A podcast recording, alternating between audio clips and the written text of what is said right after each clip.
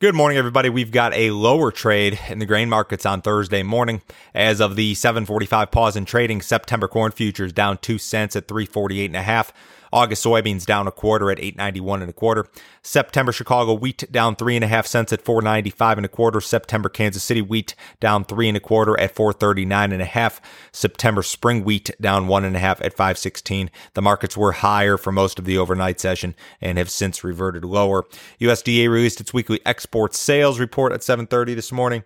Corn sales just okay, 361 for old crop, 263 for new crop. Soybean sales pretty good, 242 for old crop, 842,000 for new crop. Wheat sales uh, 415 and then another 75,000. We had some economic data out this morning. Non-farm payrolls up 4.8 million in June, uh, well above expectations, which were closer to 3 million. So that's a, a big, big uh, difference between the actual uh, non-farm payrolls and expectations. Uh, big difference there. So the stock market is higher this morning. The Dow Jones up about 450 points ahead of the cash open. Uh, jobless rate 11.1 percent. Uh, they were looking for 12.3. So some positive economic data uh, relative to expectations at least. U.S. ethanol production has improved for nine consecutive weeks. Weekly output of 900,000 barrels per day was up uh, almost 1% on the week, but still below last year's pace by 16.8%. Ethanol stocks declined for a 10th consecutive week. Ethanol stocks are the lowest since July of 2017. Gasoline demand fell marginally. It's running about 10% below last year's pace. The collapse in ethanol production and the subsequent recovery is all a result of the virus and the nationwide shutdown that occurred o- earlier this year.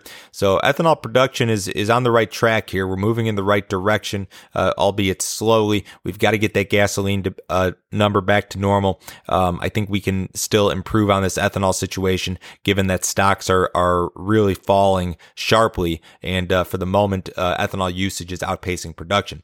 Much of the U.S. Corn Belt will remain warm and dry through mid July. Your seven day precip map offering only minimal rainfall amounts for most of the Corn Belt, 6 to 10, 8 to 14 day maps looking for uh, norm above normal temperatures and below normal rainfall. So, you know, Tuesday's acreage number was the obvious catalyst for this rally in the corn market and soybean market, but the weather scene is being a little supportive here. I know we're lower this morning, but uh, if we were to see a little correction after this big rally, that would not be a surprise. But um, the weather forecast comes Sunday night following this three day weekend could be a big deal. Remember, the grain markets do close early today.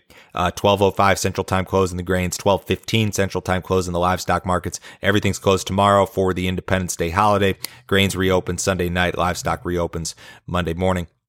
Fund traders have been covering shorts in the corn market. It was estimated that funds were short 224,000 contracts at yesterday's close, implying that they've been net buyers of I don't know, 85,000 contracts since Friday's close. So the net short here is still very large historically, but is being reduced.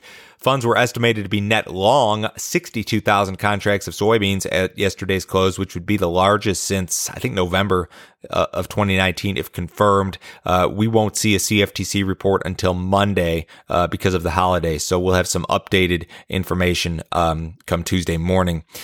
The uh, corn market itself, you know, we broke out into some fresh multi-month highs here. We trade marginally lower here this morning, but uh, again, that acreage number paired with a weather forecast that's maybe kind of of threatening here, uh, uh helping to support prices. We've got another USDA report a week from tomorrow, and I don't know what USDA is going to do with the yield number, if anything. You know, based on the crop ratings, they could go higher, but based on this forecast, there's maybe not that argument to be made. So they may just kick the can down the road and, and stick with the same number.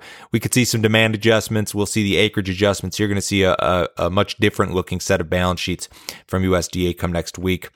Nearby August soybean futures got up to some technical resistance. Uh, the August bean contract topped at 896 and a half back in mid March. You've got another high about 921 from early March, though that's going to be your big resistance zone, 896 up to 921 August bean futures. Uh, November futures, uh, November 2020, they were above $9 yesterday. And again, overnight, we're back below $9 here this morning. The wheat market has seen a little bit of a bounce in sympathy with the row crop market. Still, not really much of a bull story there. I, I think eventually you'll see some sort of post harvest rally. I think that's possible or even inevitable. But uh, we'll we'll see if, if we can carve out some sort of harvest low this month or next month if we haven't already. Cattle market closed higher yesterday. Uh, the August futures were up a buck, um, almost up a buck in the October and the December contract. Cash cattle traded, I think, 95 to 96 uh, yesterday. We'll see if anything new develops today. Box beef market a little bit softer yesterday. Feeder cattle were up. Hogs were mixed yesterday. Ahead of the cash open, the Dow Jones again up 430 points. The S&P's up about 40. We got the bonds down, US dollars down, crude oil up 38 cents in the August WTI at 40.20. If you'd like some more information, visit my website, www.standardgrain.com.